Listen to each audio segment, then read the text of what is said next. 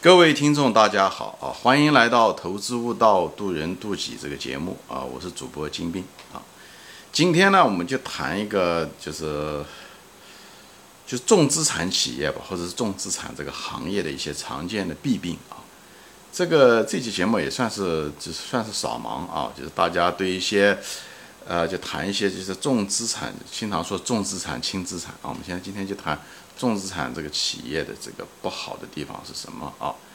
呃，重资产讲的就是什么呢？就是这个企业在这个资产负债表中，对不对？固定资产那一块啊，就占有很大的一个比例。比方是说厂房啊，有很多厂房啊、机器啊、设备啊、土地啊等等这些东西，这东西占了它这个资产的总的资产的一个相当大的一个比例啊，比方占百分之三十以上，这就算是很重的这个重资产了啊。那么有些行业呢，它就有这个特点，比方说钢铁企业、煤炭企业，就那种传统的重工业、加工业啊，就是水泥，对不对？房地产也算是啊，也是属于重资产，但它这种重资产，嗯，是可以卖掉的啊，因为它大多数的这个，呃，都是一种存货的形式啊，嗯，对，就是这方面，还有一些什么运输业，比方说铁路业啊，对不对？呃，像那个还有就是航空公司，它如果拥有这个飞机的话，等等这些啊，都是一种传统的呃行业，很多都是这样子啊。嗯，就谈到为什么会有重资产，就不得不谈一个，就是它为什么会产生重资产？企业当初为什么会有这样子？呃，是什么原因呢？因为他们在企业在发展的过程中，对不对？他们。呃，策略就是说，通过花钱加大投资，买很多资产，买很多厂房、机器，扩大规模，对不对？这样的扩大规模呢，无非就是为了很快的占领市场。在他们早期的时候，比方说需求很旺盛的时候，比方汽车业，他想占领市场，他拼命就增加这些生产线。呃，需求旺盛的时候，对不对？还有一种情况下，很可能已经进入，就是已经过了这个需求旺盛期，但是在那种。呃，充分竞争的时候，他们需要竞争的时候，为了把这个，他们那时候拼成本，对不对？有可能，对不对？他就是通过加大规模，这样子的话，把规模做大。比方说炼钢厂，对不对？他那个炼钢的那个炉，他比方是说，炉子如果越大，它单位的生产那个成本就越低，对吧？他就把这个单位成本降下来了。因为很多的那种像煤炭业、钢铁业，他们没有什么差异化。所以他们唯一的这个竞争的就是就是价格，因为客户也只看价格，所以在这种重工业中，他们就要把规模做上去，这样把可以把单位成本降下来。它是一种护城河的方式吧，就是这种就是成本护城河，就把单位成本降下来做这种护城河。还有在早期的时候，就是哎，你如果有这种资金量，那么那些企业没有这种资金力就做不下去，那么竞争对手就会被一个个的被它淘汰掉。所以这还是个比较初呃。比较原始的、比较初期的那种竞争方式啊，这个特别是在资本主义早期的时候，像美国三十年代、四十年代啊，特别是钢铁业的竞争，还是嗯煤炭，还有就是那个铁路啊，就是他们都是这种产品没有定价权、没有差异化，哎，完全是靠着降低成本，以后呃有的时候为了占领市场啊的一种行为，就是企业每年都花很多钱建厂房。建买大量的设备啊，花很多钱，这个东西很花钱，所以最后的常年积累的结果就是啊，一大堆固定资产，一堆一大堆厂房设备这些东西。那么那个年代其实是渐渐的过去了啊，那个就像咱们中国改革开放的时候，早期的时候那种粗放型经济一样的，那时候国家缺很多的钢铁，对不对？很需要煤炭。生产对不对？那种经济在高速发展的时候，那么这种啊行业他们就是拼命的，就是加大这个它的企业的规模。那么，往往这一类的企业到后期的时候，对吧？在开始是为了占领市场利润，后后来的时候就利润越来越薄，那么它更要拼命增加规模，这样把单位成本降下来。所以，往往这一类的企业它的利润率都比较低。你从杜邦分析来看，你知道他们利润率都比较低。那么他们就通过扩大规模，也就是增加它的这个。周转率，增加规模来挣钱啊！从杜邦分析的模型来看，它就主要是靠这个周转率和规模来挣钱。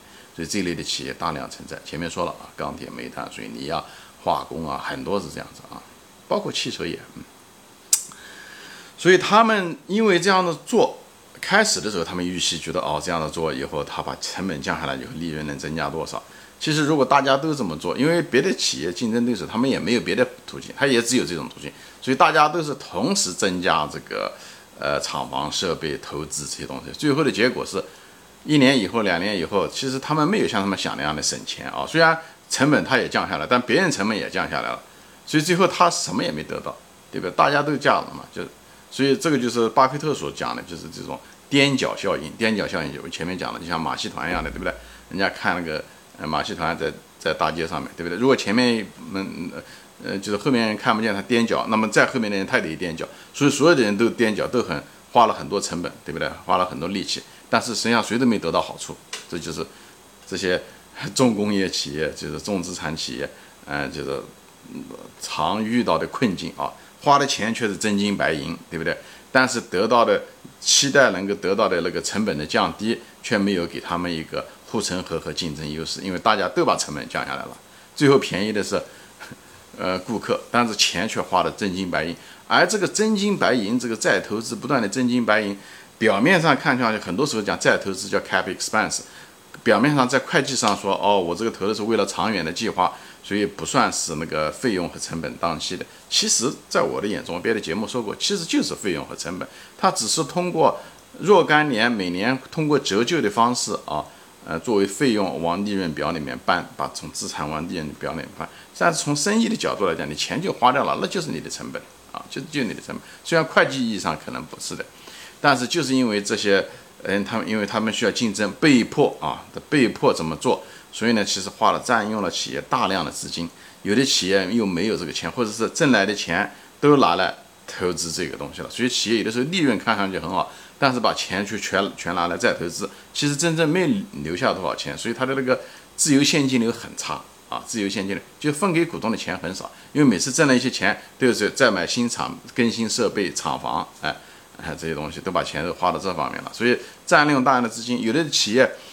对的，被迫做，他连那个这个钱都没有，他还在到银行借，那么最后的结果什么？你还还银行利息啊，等等这些东西啊，以后呢，财务那个费用也增加，所以这种企业，对不对？占用很多资金，对不对？利润还嗯还给不了股东啊，以后呢又借债，一大堆财务费用，对不对？嗯，以后问题是现在这个嗯工业都是变化，有的是很快，产品更新的换代很快。而且竞争非常激烈，所以有的时候产品你买来，你觉得是十年折旧或者二十年折旧，最后可能五年就折旧了。就像这个口罩机一样的，你买了可能买的时候都是花了几十万块钱买的，可能一个月以后就过期了，就折旧。所以这个减值的这个现在的化工业变化太快，所以这个减值的这个压力也很大，常常很快就过时。所以减值是什么？你的资产就减值了，对不对？也就是说你在毁灭价值，不是什么？你花了。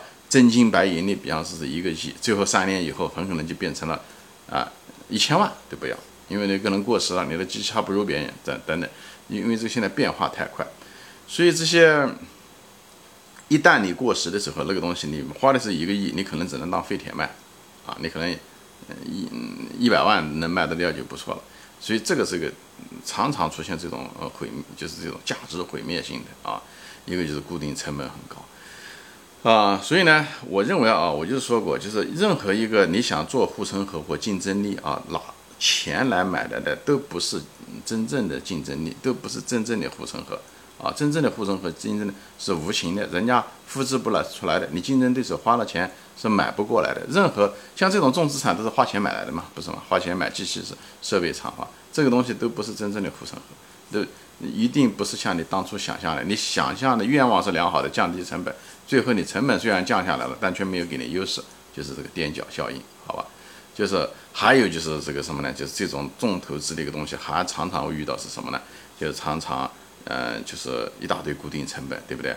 这个前面讲了，你不要每年都要不要折旧啊，对不对？你这些设备都是不是每年都得要维修啊，对不对？你每年还得付这贷款利息啊。哎，这厂房这些东西放在那，很可能还得要交租金啊，所以一大堆这个固定成本啊。但是你如果是那经济好的时候，对不对？产能好的时候，你卖出去，你能赚到钱，你那个能够把你的这个固定成本能够，对不对？能能够消化掉。如果它企业不好的时候呢，经济不好的时候呢，呃，那那个固定成本还得呃，那经经济不好，你东西卖不掉，比方你车卖不掉，或者你钢铁卖不掉，但是你那个厂房你那些那些东西，那些固定的东西，你不能，你银行的利息你不能不还，所以这些大量的固定成本对这些企业来讲都都是非常大的威胁。所以很多这类的企业利润一直不好，就是这样的。经济好，哎，它还行，它还能赚一些钱；经济不好的时候，它很可能都会破产。就是这样，因为它一大堆固定成本，那些东西卖不掉，以后还有一大堆成本，那么就不行。它不像那些有一些有轻资产或者是呃固定成本低的，那么它这样子的话，它费用压力、成本压力要小很多，这样在困难的时候它能度过去。所以往往这种重资产企业在经济不好的时候、经济萧条的时候，他们常常呃破产的很多，就是这个道理啊。嗯，而且他们之间还常常出现一些错配，就跟经济周期啊还错配。对不对？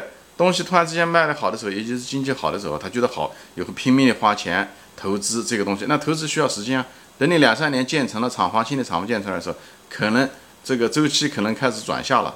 这时候你你的成本，你确实掏的是真金白银，你那个成本却在那个地方，而那个需求突然之间没了，所以常常就是钱花下去了，固定成本开始形成，需求没了。